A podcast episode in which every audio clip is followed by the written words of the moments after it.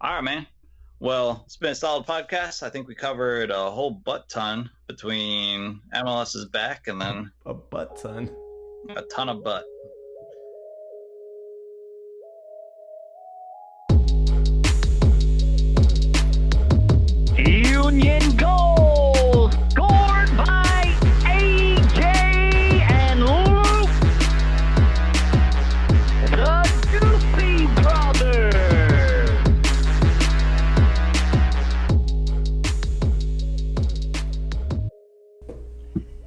Guys, Doopy Brothers podcast presented by the Brotherly League Game. I'm AJ down in Fredericksburg, Virginia, joined by my co-host and my brother. I am Luke. I am up here in Philly, and it is episode sixty-seven. Sixty-seven. Yeah. Um, two away from the big one. two uh, away. episode sixty-nine. We got there. We'll anyway, it's August 12th. Uh, we'll be talking all things MLS is back. Now that MLS is back is not back, it's gone. And then we'll in the second half we'll talk about MLS is back with um, the season getting going again. So we got a full full episode. But first we're gonna break down the semifinal loss against Portland. So Luke, walk us through some stuff while my computer decides to be my computer. Sure. Yeah, so it was uh, man, that was a frustrating game.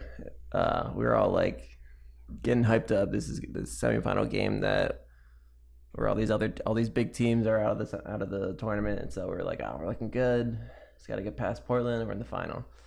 But it was not the best performance, and you know, it, like we've seen, it wasn't like the strongest Union t- performance throughout the whole tournament, you could say, but this this Portland game was pretty lackluster. I feel like the Union looked pretty slow. The goals they gave up, it, it, so yeah, they lost 2 uh, 2 1, obviously. But uh, yeah, they gave up two frustrating goals off set pieces, just like not not keeping with their marks, which is just really frustrating because it wasn't.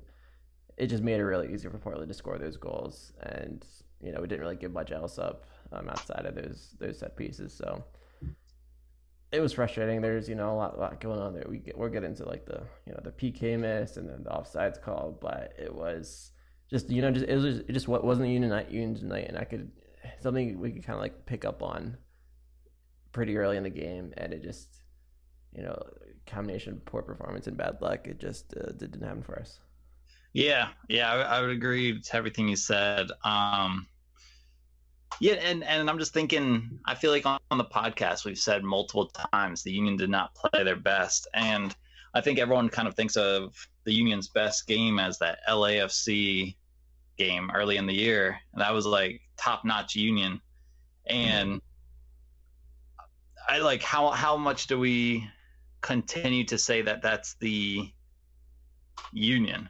You know how how or like how long until we're like okay that was a that was a fluke game, um, and, and our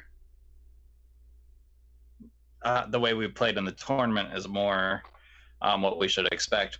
Now that being said, you know the way we played in the tournament, um, yeah, it was an ugly loss, and uh, we'll t- we'll talk a little negative. That's fine, but all in all, we only lost one game in the whole tournament, which is pretty cool. Yeah, uh, lost to the champions, and then we only when we tied to the other team in the final. So that's not terrible. Yeah, yeah. So so I mean easily you would say we were probably the third best team in the tournament. Um so even though we kind of haven't felt like we played our best, we still found results and ways to win, and that's not always been the way the union did things in the past. We usually did the opposite. We usually find ways to shoot ourselves in the foot and lose. So, um, yeah, yeah, it's like a way to go out and I think we were all hoping for better. Oh well, I guess once you start moving along in a tournament, your thought is always get to the final and win it. But um, I'd say also if you asked us at the beginning beginning of the tournament, a semifinal exit, would you take it? I, I don't think many Union fans would say no. Right. Uh, as I think we'd all be accepting of that, even though the Union were one of the so-called dark horse favorites, but really the Union are never a favorite. You know, until we've actually done anything, you can't really say that we're a favorite. So, um, gosh, let's let's let's get into the Santos PK. Let's just jump into that. Okay. Yeah, because We don't really need to break down the game too much, but maybe Right. just some, some big moments.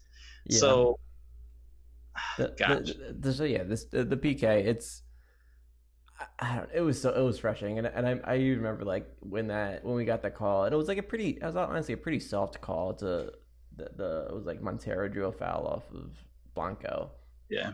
Um, and I even I I still got nervous about it. I was like, oh, we got this. P-. And Eric, I, I was sitting with watching with Erica, and she was like, oh man, this is great for you guys, right? This is great. And I was like, I don't know, we're always really really bad at PKs, and you, it's never a sure thing with the Union. Because and then it's also because we don't have a designated kicker. Um, it's you know this player decided on the field, and that's what Curtin has stood by, and and it happened in this in this game, obviously, and it was kind of a bad omen when you heard John Strong saying Santos has never had a recorded PK in his career, and he steps up onto the spot. So All right. So, okay. know. Yeah. So I'm gonna react to a little bit of what you're saying. So, um, yeah, definitely a soft call. Uh, agreed there. Um, and people are surprised with Santos taking a PK. I think you need to take a step back and think like, okay, well, Curtin's always had the philosophy of players are going to decide who takes a PK during the game. Okay.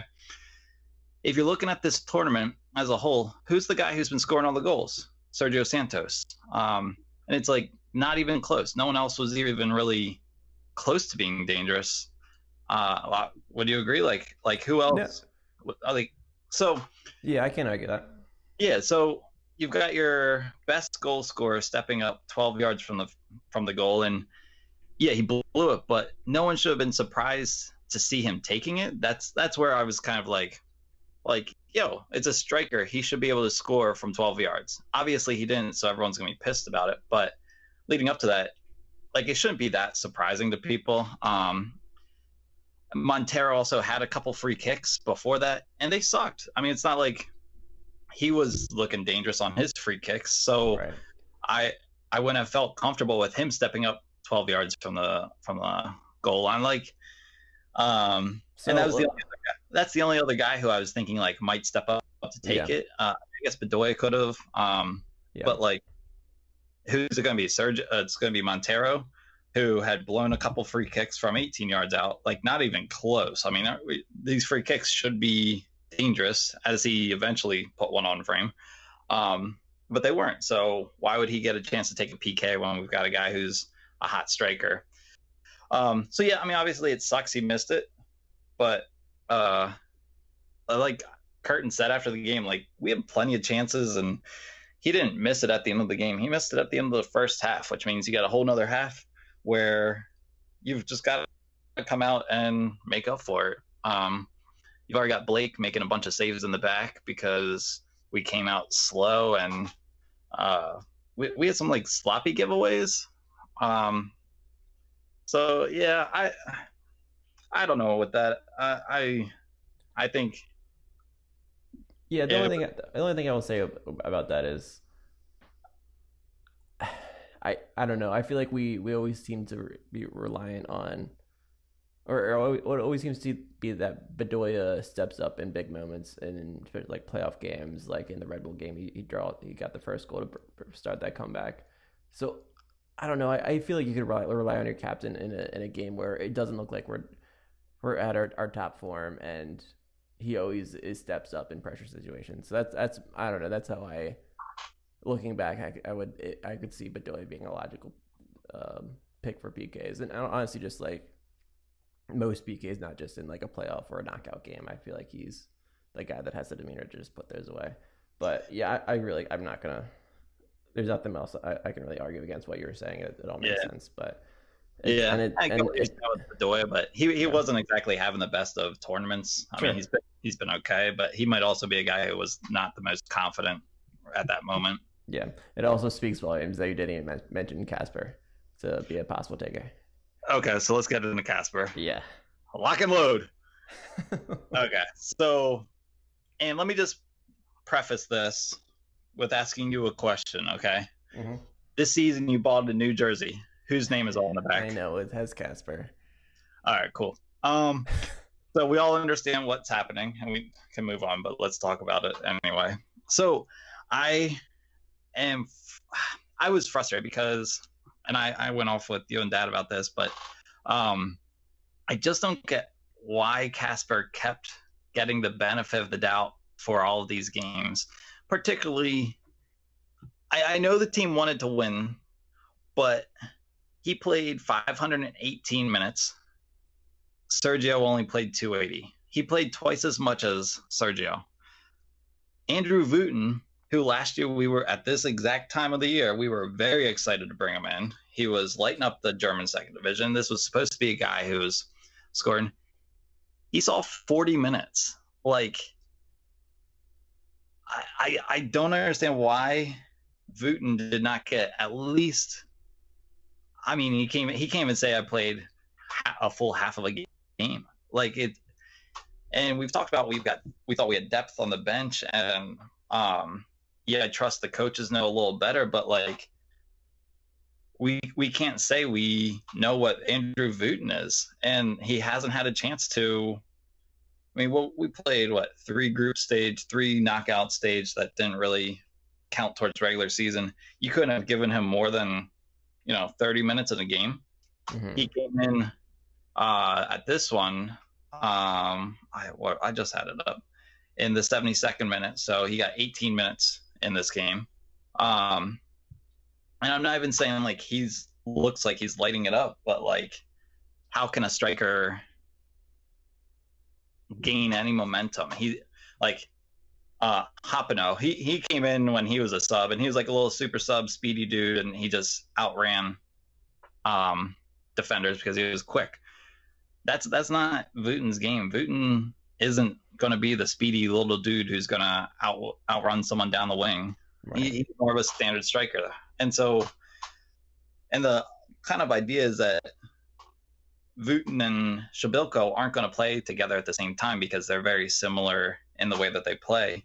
So why not let Wooten try to play? As and I mean, Kacper played all that time. He only had one goal in the tournament, and yet Sergio um, got subbed out every second half. Like he he, I don't know if he saw the 70th minute in any games.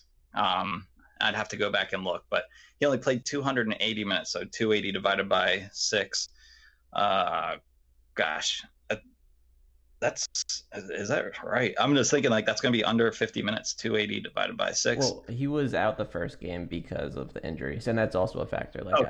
I, I, okay I, I, I was gonna- completely agree with your point, but he also like was yeah he missed the first game due to an injury, and, and that's also like I feel like that's why he got subbed out all those games because his fitness and just being cautious with his injury. But yeah, I I, I really can't argue that Wooten should have gotten way more shot in this tournament over Yeah. over Kacper. Yeah it's just i just don't get like why we just kept sticking with the same thing Right. and then that leads into the next point of all right so sergio's coming out on average at the 56th minute for the same exact person every time Ilsinho. hmm and I mean, I guess I would have to go and look at, you know, what was our uh, plus minus after he came in in the tournament and how did it look. But visually, I don't think we looked any more dangerous um, or any more safe when it came in. Uh, when he came in, I felt like we just kind of stalled out for the last half hour of most games and sat there, you know, sitting on our hands, hoping that we weren't going to give up a goal. It's not like we were blowing teams out Yeah. or we had safe leads or it was like every game was within one goal other than the Kansas City game which was all based on a first half burst. Right. Um Yeah. Yeah. And with the Ilsinho sub, it felt it was, it's always so frustrating because it feels like, or at least recently, because it feels like when we obviously we sub in Ilsinho, we go switch to like a four two three one, and yet there's no like other winger to like balance out that formation on the on the left side. So like we're we're definitely always like a more right sided attacking team, but like when we bring in Ilsinho, that really really hampers that like even more because it seems like you, you almost need to add like another sub just to bring in like another winger. Who I don't even know who that would be. Like maybe Fontana to like be a winger on the left side just to give that outlet on on, that end. So Yeah, when you bring in Matt Ilsinho, Ronaldo. it's just like that focus just pushes even more into the right side and become even more predictable offensively. yeah. And we just do it every time. Yeah. You? Yeah. Um, yeah, uh, it, I I was not thrilled with the coaching as the tournament went on. Yeah, some results, but um, I don't see it being a formula that's going to pay dividends down the road. Like, I don't think. I mean, I, you can't just keep relying on Ilsinho to come in for the last half hour and hope that the team holds on for uh, the last thirty minutes while you sub in central defenders at the six and whatnot. Yeah. Um, like, and so then, uh, I, yeah, and then I'm just thinking about guys like Fontana. He saw 45 minutes this tournament. Um, Matt Real, he saw five minutes. DeVries saw six. I mean, we weren't expecting DeVries to really do anything, but like, right. I was guys I expecting to see more of Ngalina because he got into games last season. Like obviously, like also like small minutes, but like in a tournament like this, we thought it was set up for guys like him to get in there, especially with this attacking core the way it is. Like I feel like he could have been another offensive option. I, I, and I'm pretty sure he had some injuries as well to start the tournament, but you think he could have gotten into the Kansas City game at least? I don't know. Yeah. So, Oh yeah, I mean, we're we're in a semifinal game trying to win. You want to win this tournament. Um, we made two subs after the 72nd minute. We didn't sub another guy in, and so you made a sub at 59 and 72, and that's it. When you've got five subs you can use, and you're not going to try to shake things up to try to win the game, because I I just didn't really see us doing anything different. Um, mhm. and we scored a late goal off of a free kick where Wooten at least jumped on the rebound, which, like, I, I looked where Kacper was. He was on the back post, so if the ball went to the back post, maybe he would have been the guy who scored it. But it went Mhm. near post, and Wooten beat the defender there, so good for him. Um, but yeah, in the tournament, he had as many goals as Kacper, and Yeah. Kacper played eight times as many minutes. Yeah. It's yeah. Uh, So let's let's move on and get move past the frustration of the subs, and let's go talk about the the controversial uh, offsides goal that Okay. should have been a goal or could have been a goal. Yeah, so I mean, this this one of the things I thought was the biggest bummer about this, other than the fact that we lost the game, Mhm. was it would have been another highlight reel for Aaronson Right. because he took that ball, he took it at three defenders, and then uh, just dropped it off for Kacper, who uh, the defend his defender left to join um to try to stop Aaronson. It was just the way he drew the defenders all to himself so that he could give it to someone else. It was would have been another highlight reel, another one that he could have, you know, sent over to Europe and say, "Hey, look at me, I'm Yeah. also." Yeah. So so the offsides call, I'm like conflicted to as as to where I stand on it because I feel like the right call was was made. It, I think we saw I saw on, on Twitter that that it was like an inch was the difference, like an actual inch was the difference between being offsides or on. But so like technically the right call was made. It's just really frustrating that um the ref called it on the like the assistant ref called it so that's that was the the, the call on the field when the entire game at the the at least the, they are on the other side of the field was was letting offsides calls go off offsides call calls go. And then to like because of VAR and like that's what they're supposed to be doing. And yet this one situation this ref calls it. And if it stood and then went to VAR there's probably a good chance that it just, this just stood as a goal. So technically we it like it was the right call, but it was just really frustrating because it seemed to be like the wrong way they ended at that result. You know, does that make sense? Yeah, yeah, yeah, totally you. And I really hate the the fact that refs are now letting offsides call offsides plays go because it just like creates more. It just it just doesn't make sense because it like defenders should are, are like if they know a player's offsides, they let him go, but then the play keeps going, and it's just like it's really not the way it should be right now. But like, at least in my opinion, so like I really shouldn't be arguing for that in this situation. But it just like the, the way it was, I don't know, it's just frustrating. Yeah, gotcha. Now you know it. You know it was an inch that he was off. Do you wish you didn't know how close it was?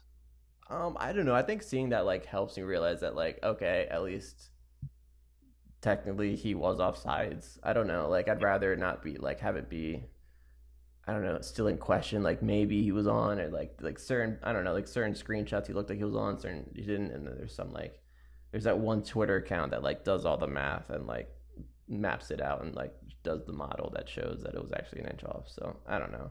I think that that kind of helps in my mind. Yeah, and I think that helps in the fact that it wasn't counted a goal. I'd say it would hurt if they said goal, went to VAR, and then decided. Then I would be really pissed at VAR to say you took away a goal because of an inch. Like that's not that's not what I want VAR for. I don't want VAR for anything, but Mhm. definitely not calling blades of grass. Um, yeah, yeah, that was a bummer. And Yeah. and who knows what would have happened to Sure. know, yeah, if that went to PKs, then like, oh man, I, ah, we went to PKs, we were doomed. yeah, yeah, and I it would have been, you know, high anxiety, and you know, as we've Yeah. seen, the Union aren't, aren't the most confident at the spot, so that you know probably wouldn't, most likely wouldn't have gone in our favor. But you know, we had Andre Blake, so that could have yeah. saved everything once again. But it didn't happen, and that's fine. It, you know, the better team end up winning. So Yeah. Um, uh, yeah. So then Portland went on. I mean, I don't really do we we don't really need to talk about anything else from that game. I think we beat it. yeah, yeah, we're all, we're all moving past it at this point. So Yeah. Yeah. The final was last night. Um, at the time of recording, it wasn't that exciting. It felt very similar to watching the Union game, except I didn't care at all. Um, right. I didn't Yeah. want Orlando to win so that they couldn't say that they've won anything. hmm and that was pretty much the only thing. So, and I also would have felt a little weird if Orlando won while the tournament's in their backyard. Right. Yeah, it would have put, a, put an extra asterisk on that tournament if they, Yeah. they would have won after. Yeah, because they've been historically terrible team. But it, it is kind of almost it, it's it's frustrating to see that they're looking so good though because they did look good in this tournament and even in the final. So I mean, Oscar Pareja is doing something right. But I, yeah, I don't I don't like the fact that they're good. So I'm glad that they lost. And yeah, Portland did the same thing they did us. They just kind of held strong defensively and then used their I think they score with two center backs, so I don't even like it was just you know, they just figured it out. Yeah. Um. Yeah. Who were their center backs who scored? Actually, sorry. Uh, so it was Zuparic was the scored the the second the game winning goal and then it was wasn't it was Mabiala who scored the first goal? okay. Yeah. That's right. That's right. Okay. I was just gonna say I listened to a podcast today with uh, Chris Duvall of Portland. He's one of their Oh, back. okay. Yeah, yeah. Yeah, he's he is funny dude. Um, BSI the pod had him on, and he talked a little bit about the bubble and the final and stuff. Uh, it was it was good, but yeah. So MLS is back, is gone. Award season is coming out right now for the tournament. Yeah. And very own Andre Blake won Golden Glove, so that's pretty cool. I I think everyone would agree. Anyone who's listening to this podcast would agree that he deserved that. Yeah, yeah, it makes sense. And even and it was like the, the media vote was I think over fifty percent voted for for Blake and then it was funny seeing like the fan vote. It was like seventy something percent voted for the Orlando keeper. So, you know, Orlando was stuffing that ba- ballot. Which I mean, Yeah. Egole was decent too, but it, this was definitely Blake's award to win. He was life saving for the Union, and it was it's most likely that they wouldn't have gotten even into the knockout rounds potentially without Blake. So Yeah, he, that's he why he tournament and earned that. Yeah, it was That's cool that he also was. Uh, sorry, what, what was that? Were you gonna say he was also for player of the tournament? Yep. Yeah. Cool, cool.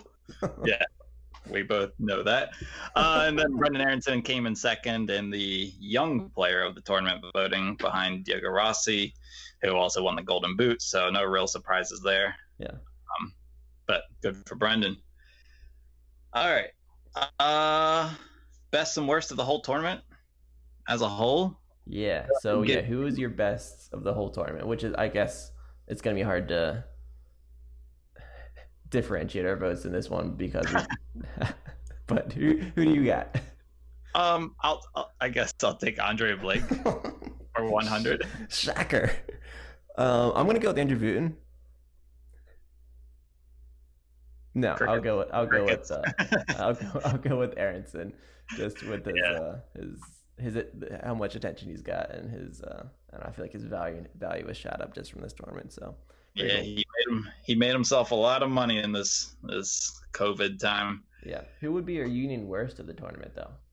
Um, I mean, I could talk about it again if you want. Oh, okay. Yeah, I guess we we covered that as well. yeah, I think Kacper had just a terrible tournament. Um, yeah. he had one goal on on a play that was pretty much made by two other guys doing a lot of the work. His finish was definitely a great Kacper finish, but yeah, I think he was just asleep and overplayed. Yep. So. All right, here. I'll all right. I'll change it up then. Yeah. Kind of. I'll go with I'll go with Curtin as my Union West, mm.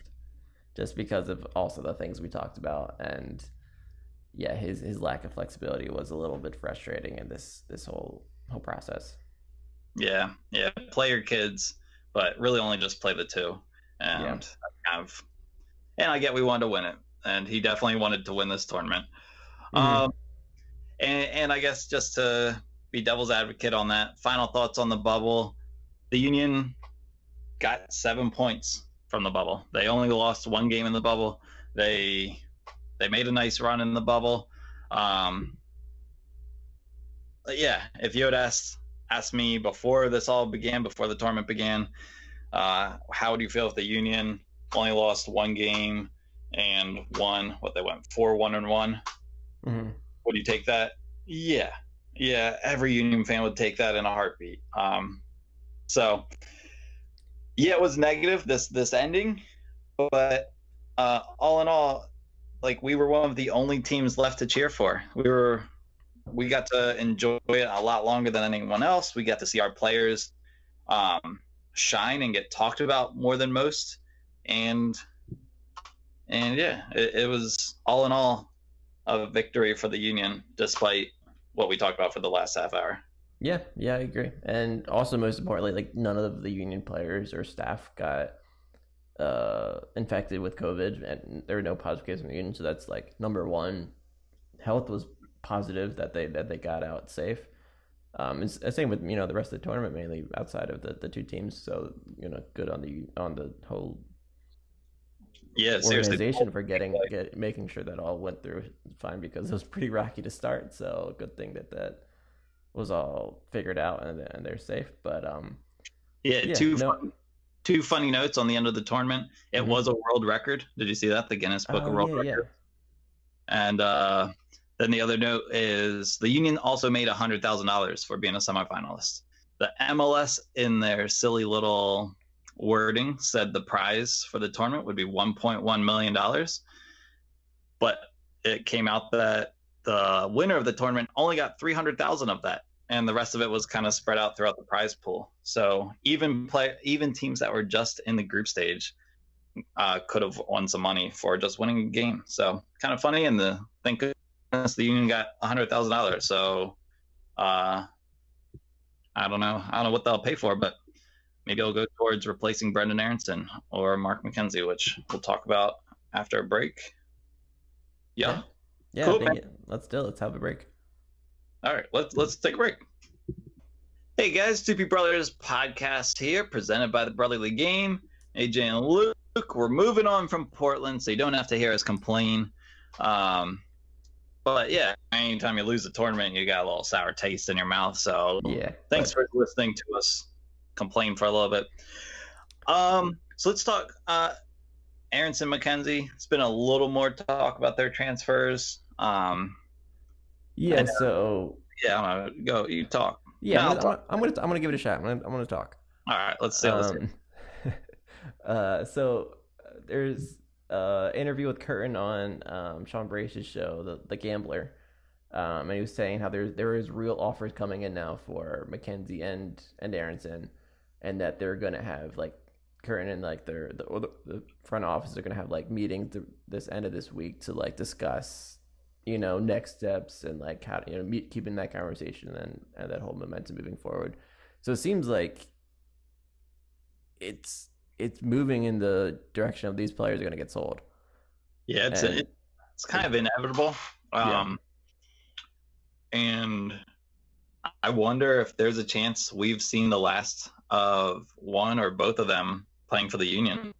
Yep. Yeah, I was thinking that at the end of the Portland game, like you know, really get into the Negadelphia feeling. I was like, this could be the end of Aaronson's time with the Union, which would be so sad. But like, obviously, like we we want this to happen for these players. These you know, the McKenzie and Aaronson like both deserve the chance to play at the next level and and you know go to Europe and everything.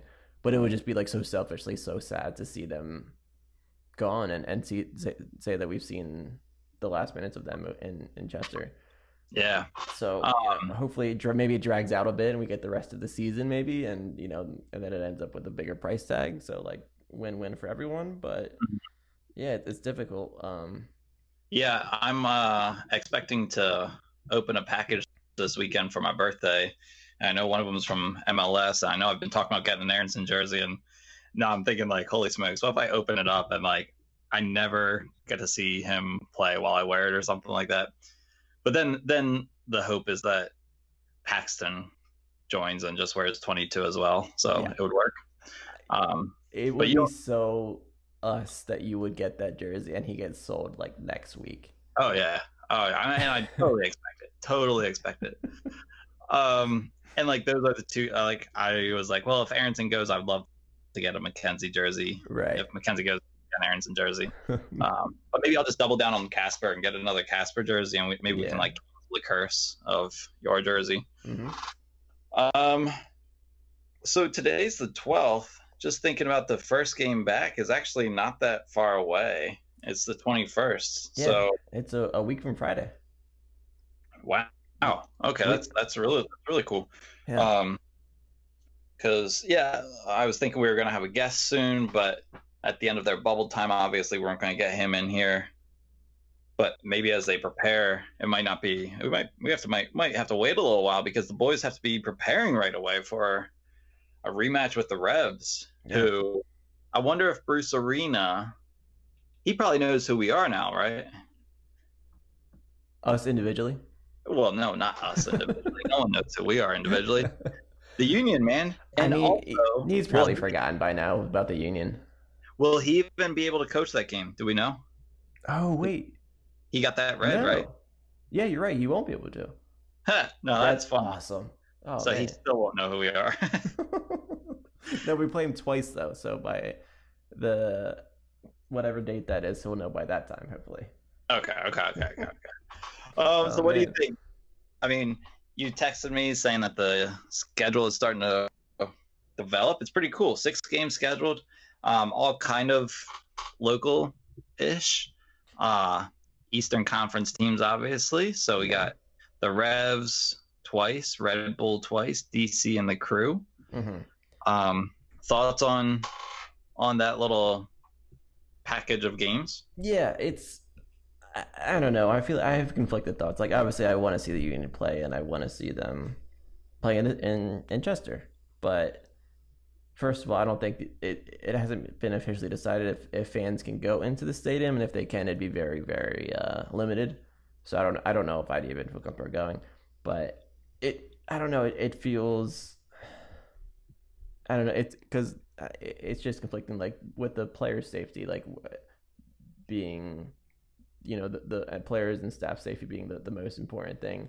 Having them outside of the bubble and traveling and going to play these games feels risky, and I feel like that should be. I, I don't I don't know they're they're addressing that as much as they can, but it's it's never going to be completely safe in current times.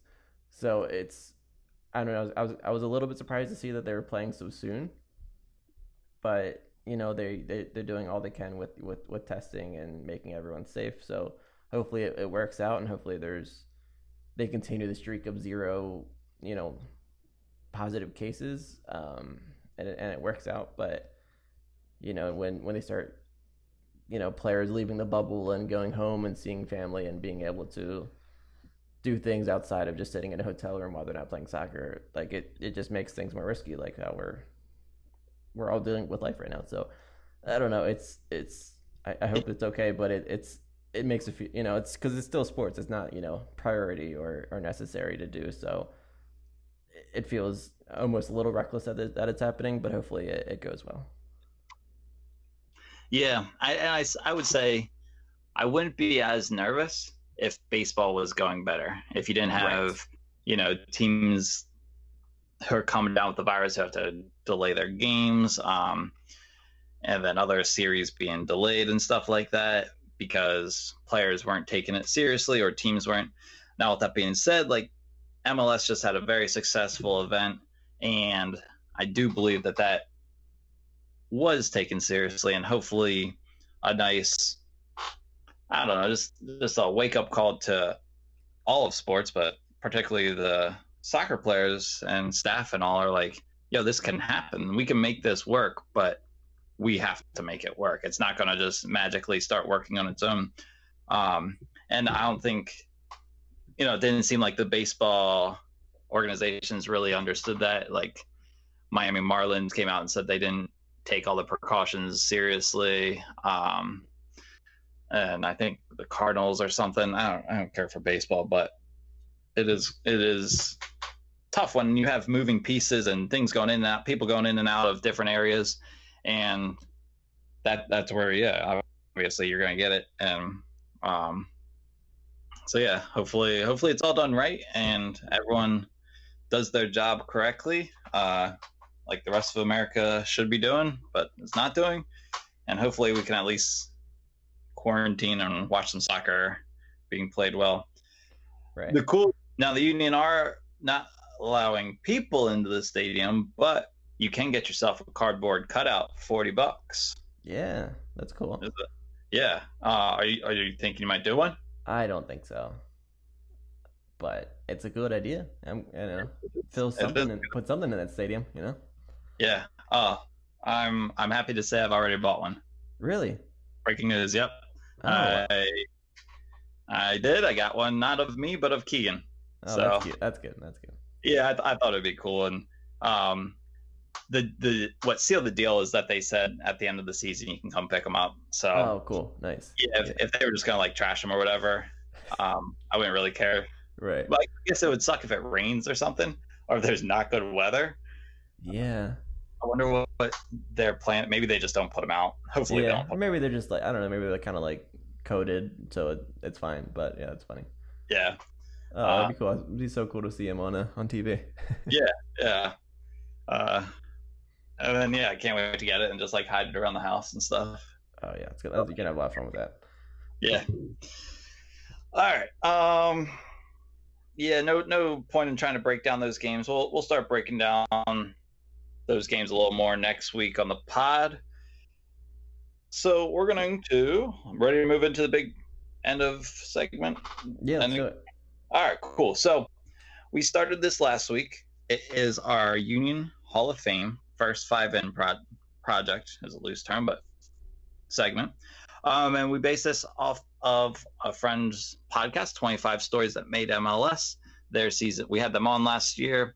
Um, they were very successful with their podcast, and their second season, they are inducting 25 players into the MLS Hall of Fame. So not U.S. soccer, but a strictly MLS one. So this past week they had Jaime Moreno in. They told his story, stats, and why he was right behind Landon Donovan. So me and Luke last week made a list of nominees for the Union First Five Hall of Fame. I'll list the nominees, um, and then we did a little research, found some stats, uh, some noteworthy items for different players. And so we're not going to share all that. You know most of the stats. I mean, we all know Le Toux is a pretty pretty legit pick, so we don't need to tell all of his stats and all. But we each came up with a list of five, um, or Le Toux plus four, if you will. Uh, we'll announce our five. We'll see if anyone made it unanimously, and if there's any one that's not unanimous, me and Luke will argue, talk about their stats and why we think they should be in. Um, and maybe maybe I'll have you put on Twitter or something, and Yeah. if there's a split decision on someone. Um, this this has been fun, and hopefully we don't have the same five because if we do, this would be a very boring segment. Um, It's gonna be boring, I bet. it, there's a good chance. Um, I do have a six just in case the first five are all, four are all the same. I'm just gonna throw in the six just to. yeah, yeah. I was I was six and seven that I, I could argue at least. Okay. we Okay. maybe maybe we'll go another second five in next week if we need to. Um, and yeah, if we had nothing to talk about, we were going to do like I don't know, tell some more stories about the players, do a little more research. But looks like we'll have some games to talk about soon, so won't have too much stuff to time to kill. But anyway, without further ado, let me tell you who our nominees were, and then me and Luke will uh, give you our selections, and we'll see if anyone is unanimous in them.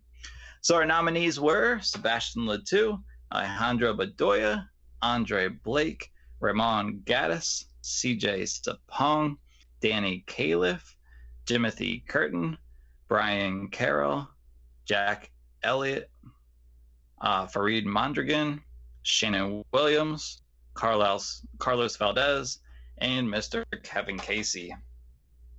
So, and some of you might be saying, like, where's Aaronson? Well, he's only been on the team for two years. Tough to build a Hall of Fame resume in that time. So all of these guys kind of have been around for a while, long enough to make a resume worth being on our nominee list. So Luke, um, Do you want How- to, do you want to go with my first pick? okay, Le Toux, all right. Yeah. Do you want to go with my second pick? All right. Yeah. So so yeah, I guess we're going first five in. Um, I guess unanimously we both agree Le Toux's number one. yeah. I mean, No. yeah. No point arguing. 50-50 club, one of only 19 players in the MLS 50-50 club. Um, 175 games in MLS for the Union. Uh, U.S. Open Cup all-time leading scorer. He's our Ring of Honor, and also he's in the booth now, still doing some work with the Union. So it's not even like he's gone from the team, which I think is a cool thing and definitely cements his spot as the number one Hall of Fame pick for the Union. Yeah, that's All easy. right. Who's your number two? So my number two is, I'm sure you'll have him too somewhere on your list, but not my number two would be Andre Blake. So he's obviously. I will tell you, I do not have Blake on my list. really. Yeah, Oh, okay, interesting. Okay, so yeah, I, I mean he's he's just been with the team so long. He's incredibly talented. Um, we saw it in this tournament. We've seen it countless other times. He's he's been I don't know. You, it, it's kind of a one of those players, and, and I feel like you it comes with position as well. You'd be kind of for you know you forget about him because he's the goalkeeper. He's been with the team. You know they don't need to rest for injuries, but it's always Blake. It's always he, you kind of always know what you're gonna get with him, and you know there are obviously like he's not perfect, but he has been so good for so long for this team that I can't not have him on my list. And I can't back up with much. I don't have like the stats in front of me, but I think he's he's earned it. I think he's been an incredible. Like I could I could see him becoming our captain if he stays with the team for another year or so after Bedoya's gone. Like if like he's just he's just kind of been been a rock for the Union. okay. You know he's never scored a goal. Are I you got sure? that right here. I've Oh, got that stat right here. No goals. Um, yeah, okay, that's a that's a good pick, uh, but not on my list. Okay, so why don't you give me? Let's go down your whole list, and then I'll give you my list, and we'll just see how we compare, and then we'll eliminate some guys. Does that or is that that sounds right? Okay, so me want to just keep going. Yeah. All right. Who Okay. else do you? All right, my next one is Bedoya. Okay. um you know i could everyone pretty much knows his his accolades but with the Yeah. team he's just been you know the the best team captain leader on and off the field he comes up in in the in the pressure big moments and let's see he, he's played 108 games already for the union 11 goals and they're always we, we've said it before they're always the big goals the the t- when, you need them goals so he's just been the best captain and uh he has to be on in, in my Hall of Fame list. Um, I will say I had him too, so he will be a unanimous, yeah, unanimous pick to enter the Hall of Fame. Congratulations, Alejandro Bedoya. Cool. Um, also to note, he's also a leader off the field with his stances on, um, I guess human rights is what, I'm, uh, I want to say, not just like gun violence, but he, he's been very strong in his voicing his opinions and stuff. And he does it as a person, not not uh, political, not one side, but he's just he likes to say he's a person, he's a father, he's he's just a guy who's walking down the street, and that's where his Yeah. a lot of his opinions come from. Cool. And and Go obviously, ahead. like as important as those are, like I think it's also worth noting that like those things, like his his voice is also like has gotten the union more attention as well. And obviously, it's more important to get his message, you know, all the attention that it deserves. But like he's being the person he is has given the union more um, attention nationally and even internationally. hmm Um, so then my, my the next guy on my list, um, it's Dre Gaddis. Ray Gaddis. Yeah. I mean, he's just he's stuck around so long that it's it you can't not put him on the list. He's you know the appearance leader. He's got the minutes lead, uh, minutes leader. So it's and, and I know we've been rough roughing him for a long time, and recently he's been great. So there might be recency bias, but he's I I don't know. I I I will could will say that you there's a good argument that he's been improving since his rookie year with the Union, and he's been with the team the whole his whole career. So we've seen his whole his whole progress, and there's obviously been like you know ups and downs to that, but I I think he's he's a another really great guy off the field as well, so that that helps. But even but on the field, I want to you know you gotta give him credit. He's hard to take off the field a lot of these games, so it's it's deserved that he's got all these minutes, but also this. I, I you know, I think he deserves to be in a, in a Hall of Fame. Um, and and I may or may not surprise you. Uh, and my computer is completely frozen up. Gaddis, surprise. Um, Gaddis was actually my number two pick, and just to piggyback off what you said, um, and kind of along with what Bedoya has done for the team, um, I had Bedoya a little bit lower, but they they've been a big part of the team culture and um, how players come in and how they're received. Uh, we've talked to guys uh, personally who have mentioned them and I've heard it in other interviews where they've mentioned Ray Gaddis as like a guy who you know is a veteran, doesn't have to come talk to them, but has made a point to come talk to a new guy. Same thing with Bedoya, and so they've really built the culture around the team. And so not only have they both had successful union careers and some longevity, obviously with Gaddis and Bedoya, he's been what captain for four years now or something. Um, but they've they've done stuff on the field with their play, but also within the locker room and stuff. And I think a lot of the openness and uh, that the safe environment that the union have when it comes to like guys like Mark McKenzie and Warren Creavalle speaking out. Um, a lot of that has to come from uh, Ray Gaddis being a part of that locker room, and um, he's been one who's always been um, true to his beliefs, and uh, he's he's always got a group of guys after after the games praying, and, and it's just he he's been a big part of the union um, culture and and thread of what that team's kind of made up of. So yeah, I actually had him right after Le Toux. Yes. Yeah. No, I, I, the ranking of my list could definitely be be swayed to. I, I could see him moving up. Mhm. Um. Yeah. All, All right, So my last pick, yeah, who's your last Um, one? mine's gonna be it's gonna be Jim Curtin. I don't I don't know if you had him on yours, but I think, and I know we we ripped him in or bashed him a bit in the in the first half of this this podcast, but I mean, whoops.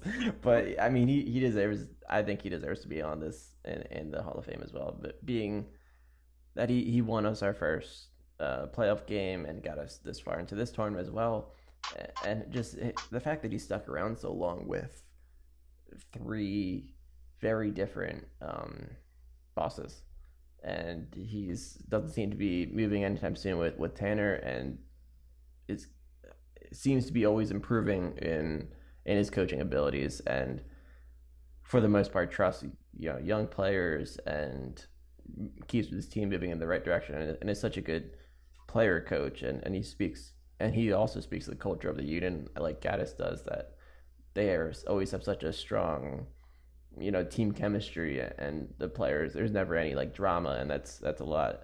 A lot of that has to do with with Curtin and how he's how he approaches the the job of coaching and and this the, the game itself. He's I don't know. I, I think it's it'd be a disservice for him to to be not on my list. So. Never heard you talk so much. I know Um, this is this is crazy. Yeah, you're rambling a lot. No, yeah. So I, I had him as my number three actually, over 200 appearances as a coach. He has yet to score a goal or provide an assist, so that's that's a little For the lacking Union. for the Union. Um, but yeah, he's the longest tenured coach, I believe. Um, but first playoff win, he's also led them to any success they've pretty much had as far as uh, Open Cups and and not that the Union have technically had what you would call a success because they haven't won a tournament. Um, but all the deep runs have been with him at the helm like you said, young players, um, surviving sporting directors, a players coach, uh, homegrown dude. Um, it's built the culture, an open, safe environment for players to come out and speak their mind, um, all that kind of stuff, and uh, and he's got great style. great style. And yet, people still sometimes want him fired. And I would say we we kind of ripped him in the first half of the podcast. I would not ask for him to get fired anytime Oh, soon. yeah, no way. I, I would.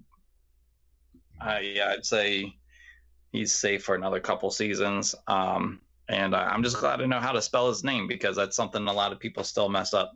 Yeah. All right, so your so your five is Le Toux, Blake, Bedoya, Gaddis, Curtin. We're the same on all f- on four of them. I did not have Blake, and I had two choices for my my last one. I'm gonna go with someone who, uh, hmm, gosh, I don't know if I could win an argument with this one, but I'm gonna go CJ Sapong. Okay. Okay. So, reason being, uh, in Union history, he is the second leading goal scorer in Union history. He's made 135 appearances for the team, which I thought was holy smokes, that's a lot. I didn't realize he was um, on the Union that long. Uh, like I almost want to double check that, but um, he's got the single season goals record, most goals in a season, and uh, yeah, like I said, second in history. So it's kind of like money talks. If you're going to put Le Toux in for goals, well, who's next? It's it's CJ, and it's not even like that close. I forget who was third, but um, and he's also got 14 assists to go with it with his time at the Union. So uh, that, that's that's where I went. Um, so you got Blake and Sapong as our last two um, guys who could be elected into the Hall of Fame. I'm going to leave it up to you to put it up on Twitter, and next week you can surprise me with which one was was elected. Yeah, right, yeah. I'll make that a, a Twitter poll. Okay. CJ Sapong also went to JMU, which makes him super cool. But we were also, oh, we met them both at the same day, actually. Oh, that's true. Yeah, at the um the super Draft. when yeah Blake got drafted, we we took a picture with him, but we also it Yeah, was when CJ just got signed, so he was there. Yeah. That was Oh, so cool. Okay. So, yeah, so much for me making that argument about hanging out with him at the draft because we also saw Blake. All right. So there you go. You got uh four pretty solid ones and a little argument between Blake and Sapong, a goal stopper and a goal scorer. Um, yeah, maybe maybe next week we can do a next five or something if we want to keep talking about it if we don't have enough to talk about for our full episode. But that's pretty cool, man. Who's your number six? Just curious. Yeah, I was th- I was also Pong would have been my number six. Um, Okay. I was also maybe I- like I almost want to throw in Jack Elliott, but I don't know if maybe his maybe in an- another year or so to, for for him. Yeah, I just mine, feel like he's gonna be in that spot. Like he's gonna stick with Union and, and play at the level that he's at. That I think he could be there soon. And I think I, think he's kind of on the bubble at the moment. But Mhm. Yeah. Okay. But yeah, my bubble guy was uh Brian Carroll. so yeah, I was looking into his stats, and he has an incredible career. But with the Union, not so much. Like But it says 156 appearances. Is no, that that's true? oh, that's great. But like I just I was just like overwhelmed by everything else he's done with Yeah. like, DC United. Like with he went he played for DC United for through twenty through twenty sixteen to twenty nineteen. He played for the team that won Supporter Shield. Uh, So it's four straight years he was on the best team of in the season, and that was with two different teams, and he's won two different MLS Cups, and and it's funny like seeing he made the playoffs ev- with every team he was ever on until he came to the Union. yeah, and it- yeah, and it just kind of like in terms of accolades drops off, which Yeah. I mean he played with us for a, a lot of time, and he played and he was great for us, but it, it almost didn't reciprocate back to him, so his accolades with the Union aren't aren't much uh, besides you know playing time and stuff like that, and he was Yeah, a he- captain for a, a, a good amount of time. I. Yeah, yeah, he kind of got screwed over with his time with the Union. We just weren't good.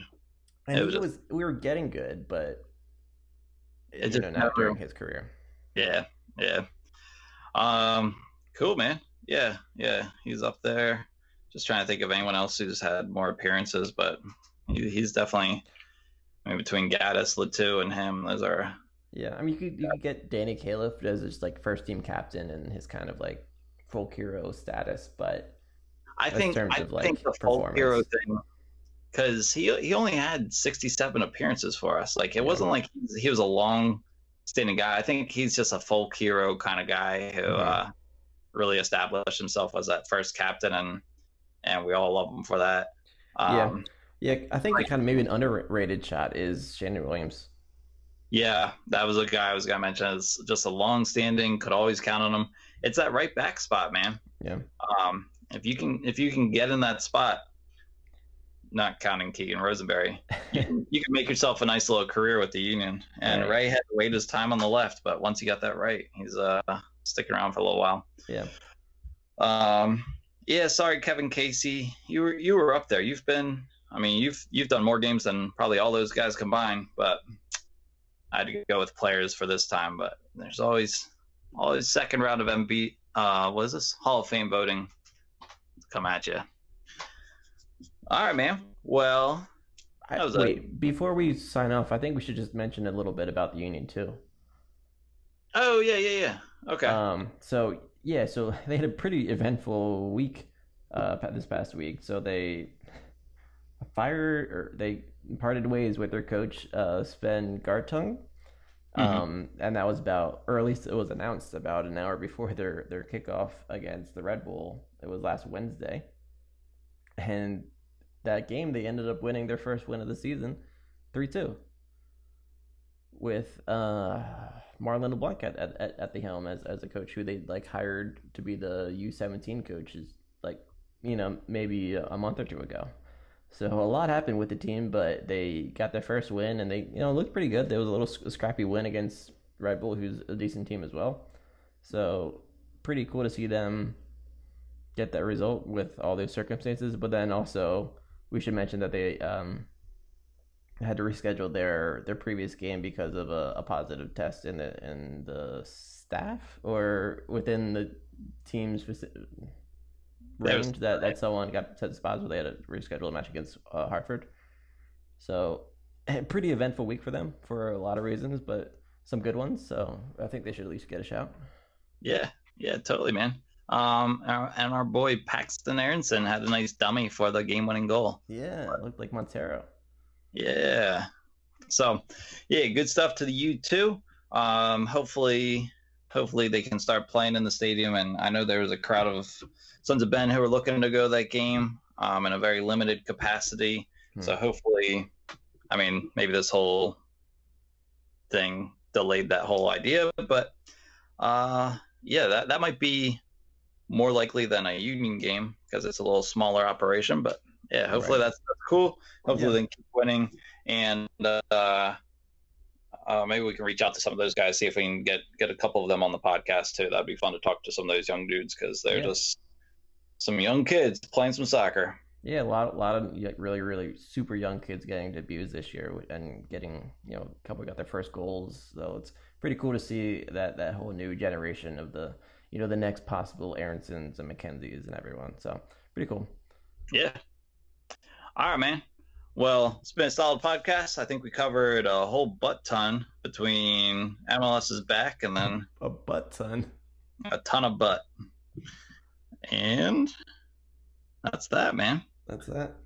We will come back to you guys next week. Uh, be safe out there and keep being good people.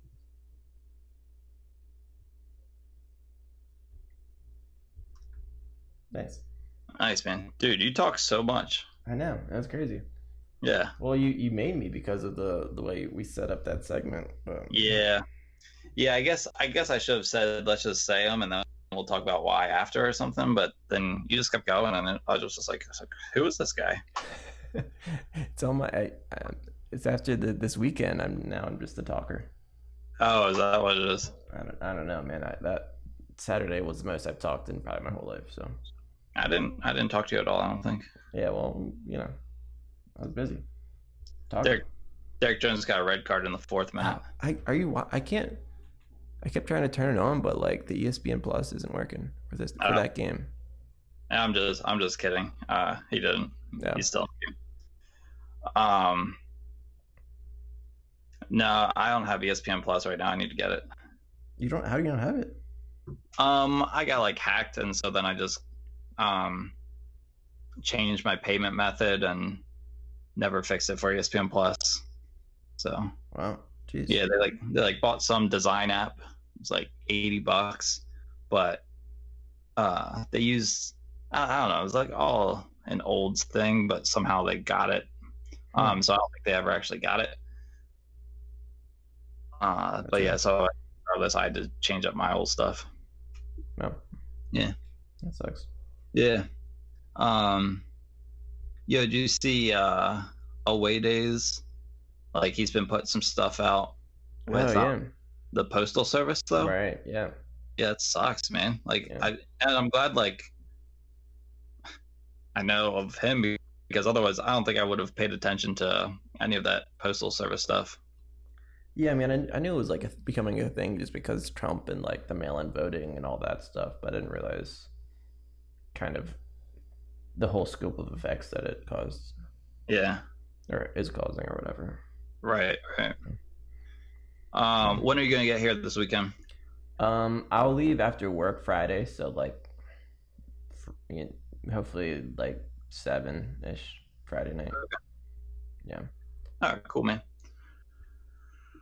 Yeah, Hillary will be here around dinner time, I think. Okay. Yeah, that's kind of what I'm shooting for. Hopefully, I can get off early-ish Friday and then head down. Cool man. Yeah, it'd be fun. Any you, you know of any like plans for the week or, or weekend or what we're doing? No idea. Cool. Yeah. So we will see. Should be fun. Yeah, man. I'm excited. Yep. All right, man. Well, good stuff tonight, and I'll see you in a couple days. Yeah, you too. See ya. Bye. See ya.